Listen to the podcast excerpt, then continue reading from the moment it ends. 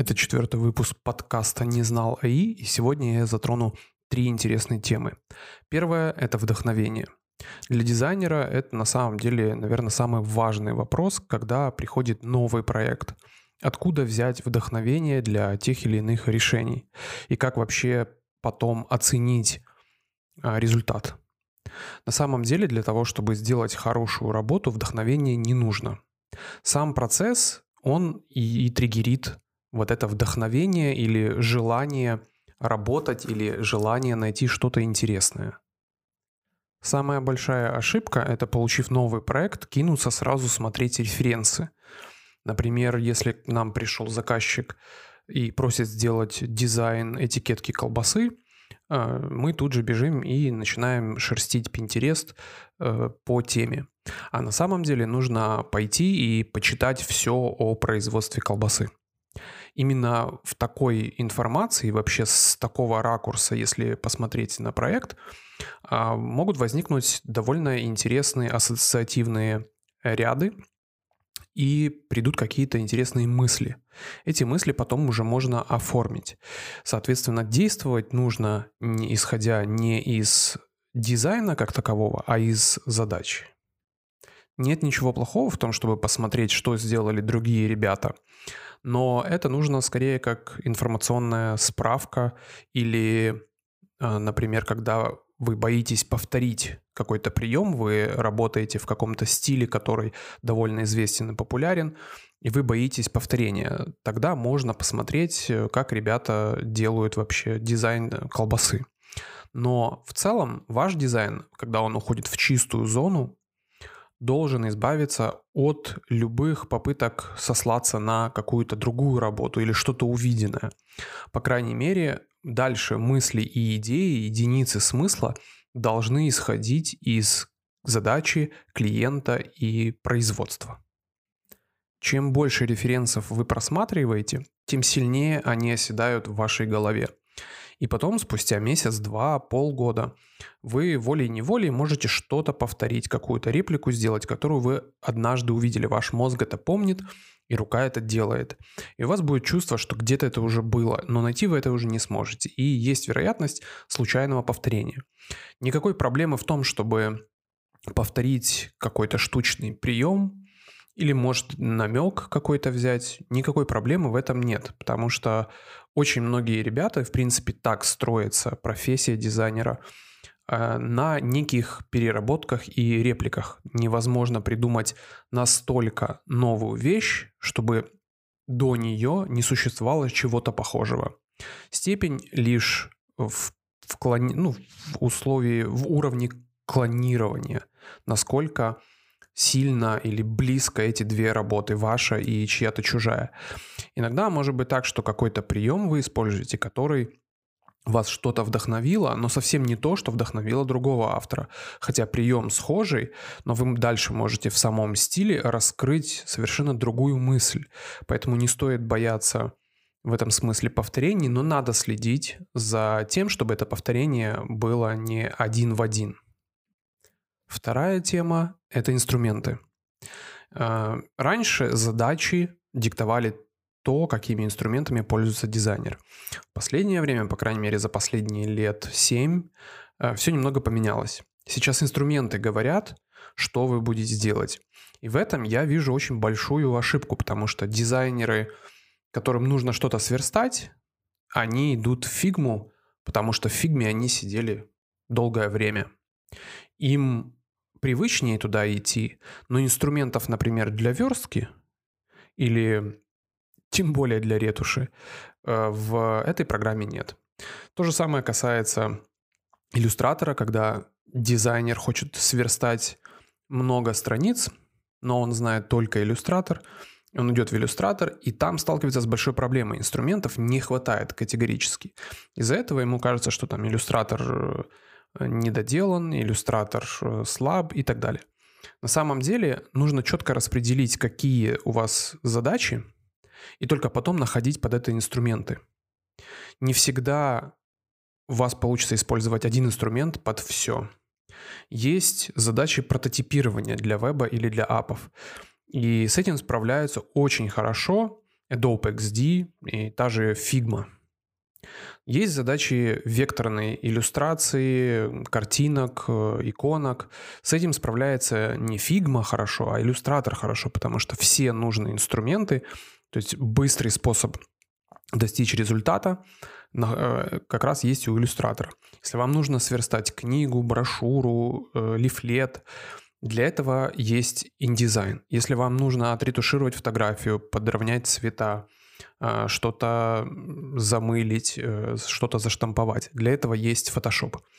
Ничего страшного в том, что вы одновременно будете использовать несколько программ. Нет, вам их нужно знать. В принципе, гиганты в этой индустрии не зря стали э, гигантами. Есть определенные технологии, как заставить людей использовать свою программу. И суть, наверное, даже не в том, чтобы программа постоянно апдейтилась и э, был какой-то сумасшедший ажиотаж. Обычно, если возле программы сумасшедший ажиотаж, то нужно воздержаться от того, чтобы переносить полностью всю свою работу в эту программу. Объясню почему. У меня был э, опыт, когда в какой-то момент программу либо покупали, либо ее переставали апдейтить. И все мои файлы, вся зависимость, системная зависимость проекта была построена на этой программе.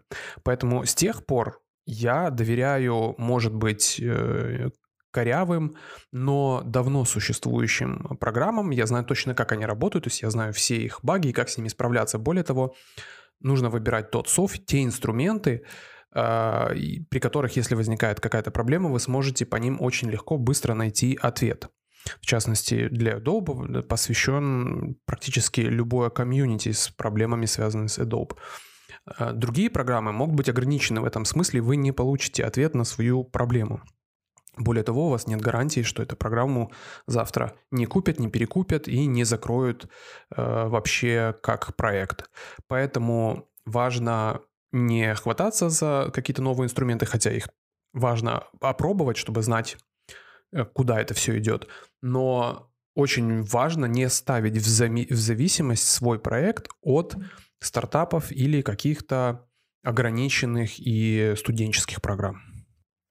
И третья тема, она немножко другая, но не менее важная. Это про то, как вы ведете проект со своим заказчиком.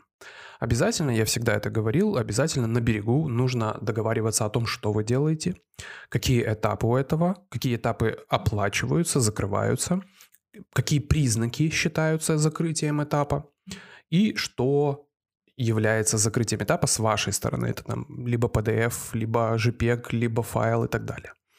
А, при этом на берегу обязательно с заказчиком нужно договориться, что в итоге в конце за эти деньги он получит. Очень часто дизайнер договаривается о каком-нибудь э, дизайне, там, итог которого становится печатный файл, но заказчик думал совершенно иначе, неправильно договорился, и в итоге в конце заказчик требует исходники.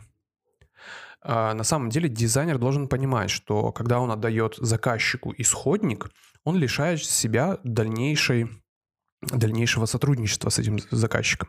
Заказчик может получить исходный файл, где все расставлено, все отмечено и все зашаблонено, и нанять абсолютно какого-то дешевого дизайнера, который просто будет переделывать там заголовок и менять картинку. И этого будет достаточно. Но это та работа, которую вы бы могли э, получить и получить за нее деньги. Соответственно, когда вы передаете исходные файлы э, заказчику, вы рискуете э, оказаться без заявок от этого заказчика. Значит, если так происходит, если заказчику нужен исходник, стоимость работ должна взрасти минимум раза в два, а то и в три. То есть это должно покрыть э, ваши, в каком-то смысле, потери. Поэтому, когда вы договариваетесь о том, что вы сдаете в печатный файл, это всего лишь готовый печатный файл один, без возможности спокойного, свободного редактирования. Естественно, можно открыть любой PDF, что-то там поковырять, но если там все будет в кривые переведено, там не будет никаких гайдов, не будет никакой сетки, то нужно будет потратить много времени, чтобы восстановить э, вашу исходную работу в виде шаблона. И дешевый или недорогой дизайнер с этим, скорее всего, не справится. Поэтому договаривайтесь, что конкретно вы отдаете и объясняйте, почему исходный файл – это не печатный файл. А, еще одна тема по поводу работы с заказчиком, когда происходит э, некое, некий перебор в правках. Нет ничего страшного в том, чтобы попросить или сказать заказчику, что мы уже превысили лимит каких-то правок. Бывает так, что один концепт или какую-то одну работу заказчик, вот он, он по, одному, по одному комментарию каждый день этим забирает и ваше время, и свое время, и он исправляет. Не стра... Во-первых, нужно ему попросить собрать все комментарии в один список, и второе, э, если вы чувствуете, что уже превышает количество комментариев э, ваши часы, который вы хотели потратить на этот проект, вы должны сообщить об этом заказчику. Вы должны сообщить что-то в духе, что еще остался один подход правок, итерации, исправлений. Тогда заказчик будет знать, что ему нужно собраться с мыслями и четко сформулировать э, просьбу и правки. А если вы чувствуете, что правки начинаются уже дизайнерские, то есть заказчик начинает делать дизайнерские правки, просит подвинуть заголовок туда или картинку поставить здесь, а, я стараюсь обычно такие комментарии пресекать, если я не уверен, что заказчик понимает, зачем он это делает, или если я не уверен, что заказчик понимает, зачем это сделал, я поставил туда текст или поставил картинку сюда. Обычно у меня все подчиняется каким-то аргументам и правилам. Мне несложно объяснить, почему этот заголовок такого размера, и он стоит так, и отбит так, и выровнен по вот этому вот тексту. Обычно за этим стоит какая-то мысль. Если ваш дизайн будет делаться с этой точки зрения, то вам будет легче объяснить, почему нельзя просто так взять и подвинуть картинку. А, постарайтесь сделать ваш финальный результат менее произвольным. И хотя бы для себя аргументируйте, почему вы его сделали таким, а не другим, и что можно, и куда можно двигаться левее или правее. В конце концов, эту картинку можно и подвинуть вправо. Если у вас вдруг возникает чувство бунта по отношению к заказчику, то есть вам уже осточертели его комментарии, вам хочется просто условно накричать на него, чтобы он перестал вас э, дергать. Это первый признак, что, во-первых, нужно успокоиться. И ситуация выходит немного из-под вашего контроля. Э, я иногда даю себе волю и просто соглашаюсь с первым глупым комментарием. Прямо вот сажусь и вношу его и смотрю, что происходит. Удивительно, но иногда, во-первых, не происходит ничего страшного, а второе, иногда бывает так, что этот комментарий наталкивает меня на еще более интересную мысль. Я начинаю ее развивать, и потом показываю заказчику два направления. Вот то, которое вы просили, а вот еще на шаг дальше и интересней. И часто, часто я даже попадаю вторым вариантом, попадаю в какие-то его ожидания, которые были скрыты или не сразу видны. Поэтому Э, просто иногда для себя, если вы чувствуете, что заказчик перебирает, э, превышает с комментариями, и у вас уже назрело чувство бунта, а, а попробуйте внести его глупые комментарии и посмотреть, что будет. Если вы уже видите, что это очень плохо отражается на работе, надо остановить этот механизм и объяснить, почему вы не вносите комментарии такого порядка. Объясните ему, что все комментарии должны что-то э, решать, какую-то проблематику.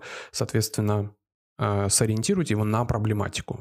Почему не нравится расположение, которое предлагаете вы, что там не так, чему оно противоречит и какую проблему решает альтернативный способ размещения, например, так. И таким образом вы вытащите Э, заказчика на какую-то логическую дорожку. И вот там уже будет попроще немного, потому что пропадает э, параметр такой, как вкус, и вы можете как-то более-менее аргументированно сократить 10 комментов до 2. Всем хорошего дизайна.